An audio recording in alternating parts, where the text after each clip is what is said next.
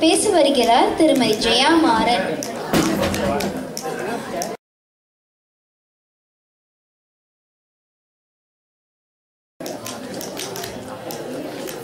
அமுதே தமிழே வணக்கம்.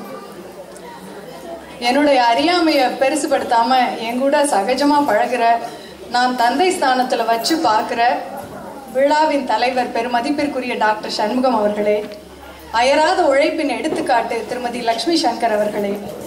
தோள் கொடுப்பான் தோழன் அப்படிங்கிற வாக்கியத்துக்கு உருவகம் கொடுக்க சொன்னா கண்ணை மூடிக்கிட்டு இவங்களை வரைஞ்சிடலாம் திருமதி ராஜி ராமச்சந்திரன் அவர்களே.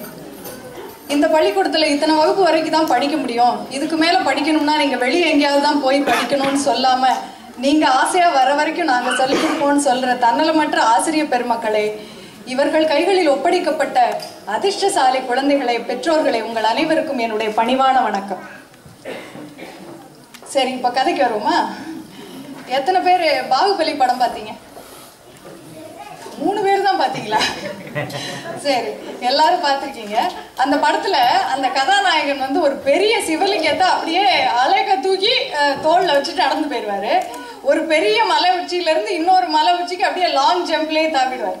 இந்த மாதிரி அதீதமான கற்பனைகள்லாம் இந்த காலத்து இயக்குனர்களுக்கு தான் வருதுன்னு நினைக்கிறீங்களா? இல்ல இதுக்கெல்லாம் முன்னோடி ஒரு தெரிந்தார் அவர் பேர் கம்பர். நம்ம ராமாயணத்தை எழுதினாரே அவரே தான். அவர் சொல்றாரு ஒரு சீன் உங்க எல்லாருக்கும் தெரியும். ராமனும் லக்ஷ்மணனும் வில் வித்தையும் வாழ் வித்தையும் படிச்சுட்டு அவங்க அப்பாவோட ஆபீஸுக்கு இன்டர்ன்ஷிப்க்கு போயிருக்காங்க. அவர் தான் அறுபதனாயிரம் வருஷம் ஆட்சி செஞ்சுட்டாரு இன்னி இவங்களோட பொறுப்பு தானே? எப்படி ஆட்சி நடக்குதுன்னு பார்க்கலாம் அப்படின்னு.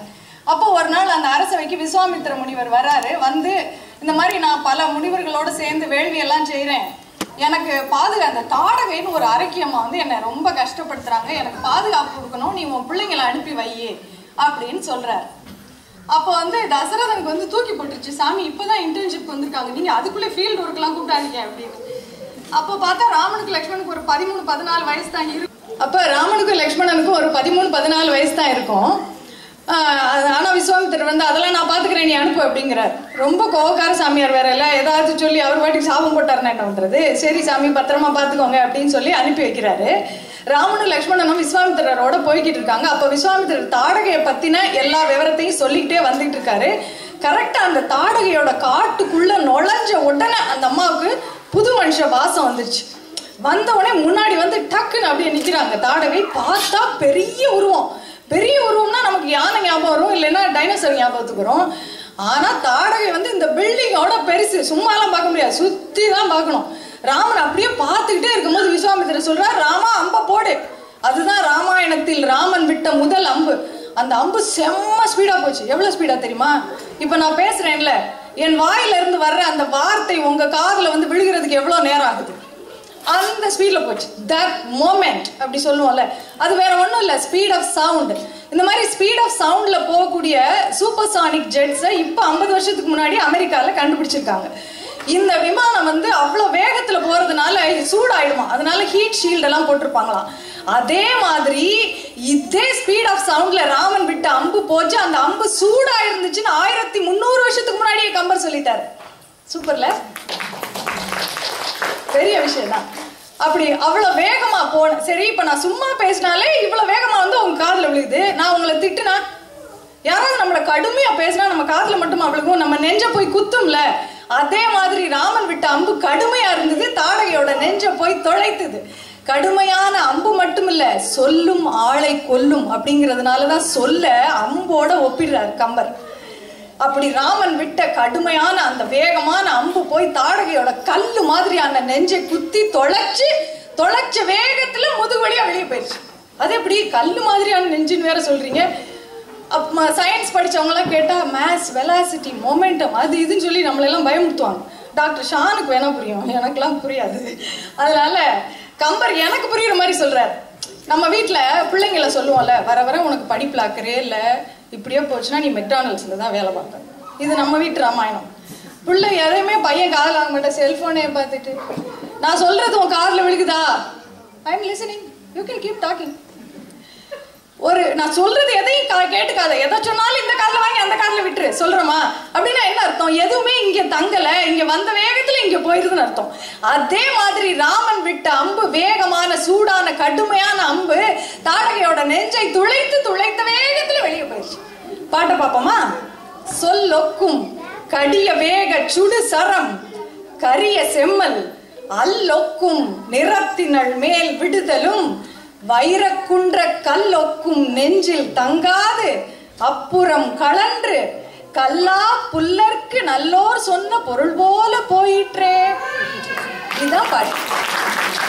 எவ்வளவு கஷ்டமான ரெண்டு கான்செப்டை எவ்வளவு சிம்பிளா சொல்லிட்டார்ல இதுதான் ஹீரோ இன்ட்ரடக்ஷன் அடுத்தது ஹீரோயின் இன்ட்ரடக்ஷன் இதுக்கும் நம்ம தமிழ் சினிமாவை தான் அதுதானே எல்லாருக்கும் தெரியும். எடுத்துக்குவோம்.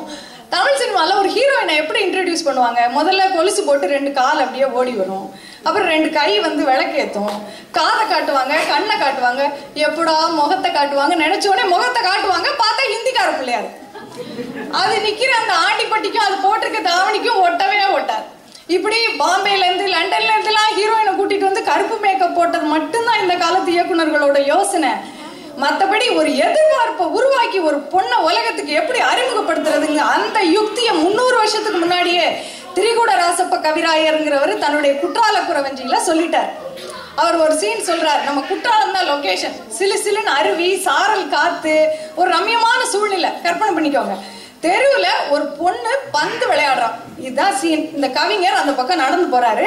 அவ இப்படி பந்தை தட்டி தட்டி விளையாடப்போ அவர் அவளோட கை தான் அவருக்கு முதல்ல தெரியுது. இந்த தட்டி தட்டி விளையாடுறதுனால இந்த இடத்துல ரத்த ஓட்டம் அதிகமா இருக்கும். உள்ளங்கை செவந்து போயிருக்கு. கையில அவ வளையல் போட்டிருக்கா. அது ஒரு கிளிங் சத்தம் போடுது. சும்மா சத்தம் போடல. எதிர்த்தாப்புல விளையாடுற பொண்ணுகிட்ட சொல்லுது என் தலைவி தான் ஜெயிக்கிறா பாரு. ஏ அப்படி சத்தம் போடுது. அந்த வளையல். கால்ல சிலம்பும் தண்டையும் போட்டிருக்கா. சிலம்பு உங்களுக்கு தெரியும் கண்ணகி வச்சுன்றது தண்டை அந்த முறுக்கி முறுக்கி இருக்கும் குழந்தைகளுக்கெல்லாம் போடுவோம். அது ரெண்டும் ஐயோ இப்படி குதிச்சு குதிச்சு விளையாடுறாளே மெலிஞ்சு போக போறாளேன்னு புலம்பிக்கிட்டே சிலம்பு தண்டையும் சண்டை போடுது. காதில் ஒரு பெரிய ஜிமிக்கி கம்மல் போட்டிருக்கா. அதெல்லாம் முந்நூறு வருஷம் ஓல்டு ஃபேஷன் இன்னைக்கு நேரத்துலாம் வந்தது இல்லை அது கண்ணு பார்த்தா நமக்குலாம் இங்கே வரைக்கும் தானே இருக்கு. அவளுக்கு இங்கே வரைக்கும் இருக்கும். நல்ல பெரிய கண்ணு பெரிய கருவிழி. அந்த கருவிழி அந்த ஜிமிக்கிய ஓரக்கண்ணில் அப்படியே பார்க்குது. பார்த்துட்டு அதை போய் பிடிக்க போகுது முடியல. என்னால முடியல நீ பிடி அப்படின்னு இந்த கண்ணில் சொல்லுது உடனே இந்த கண்ணு போய் பிடிக்க போது முடியல. இப்படி இது ரெண்டும் ஓடி விளையாடுது.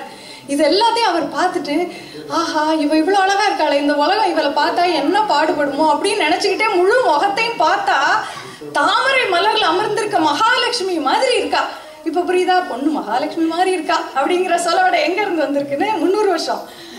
ஆ, பாட்டை பார்ப்போமா? அவ பேரு வசந்த சௌந்தரி பந்து விளையாடுறான் அவ்வளவுதான் சீன். பாட்டு பார்ப்போமா செங்கையில் வண்டு கலின் கலின் என்று ஜெயம் ஜெயம் என்றாட இடை சங்கதம் என்று சிலம்பு புலம்பொடு தண்டை கலந்தாட பொங்கு கணங்குளை மண்டிய கெண்டை புரண்டு புரண்டாட இங்கு இது கண்டு உலகு என் படும் என் படும் என்று இடை திண்டாட மலர் பங்கைய மங்கை வசந்த சவுந்தரி பந்து பயின்றாளே. என்ன இல்லை நம்முடைய இலக்கியத்தில்? சும்மாவா சொன்னார் பாரதி யாமறிந்த புலவரிலே கம்பனை போல் வள்ளுவன் போல் இளங்கோ போல் பூமிதனில் யாங்களுமே கண்டதில்லை. உண்மை புகழ்ச்சி இல்லை. டாக்டர் ஷான் அவர்கள் சொன்ன மாதிரி நம்முடைய பாரம்பரியத்தை மதிக்கிறதுக்கும் அதை இன்னும் அதை பத்தி பேசுறதுக்கும் இது ஒரு சின்ன முயற்சி. கேட்டதற்கு நன்றி. அருமையான வாய்ப்பிற்கு பெரிய நன்றி.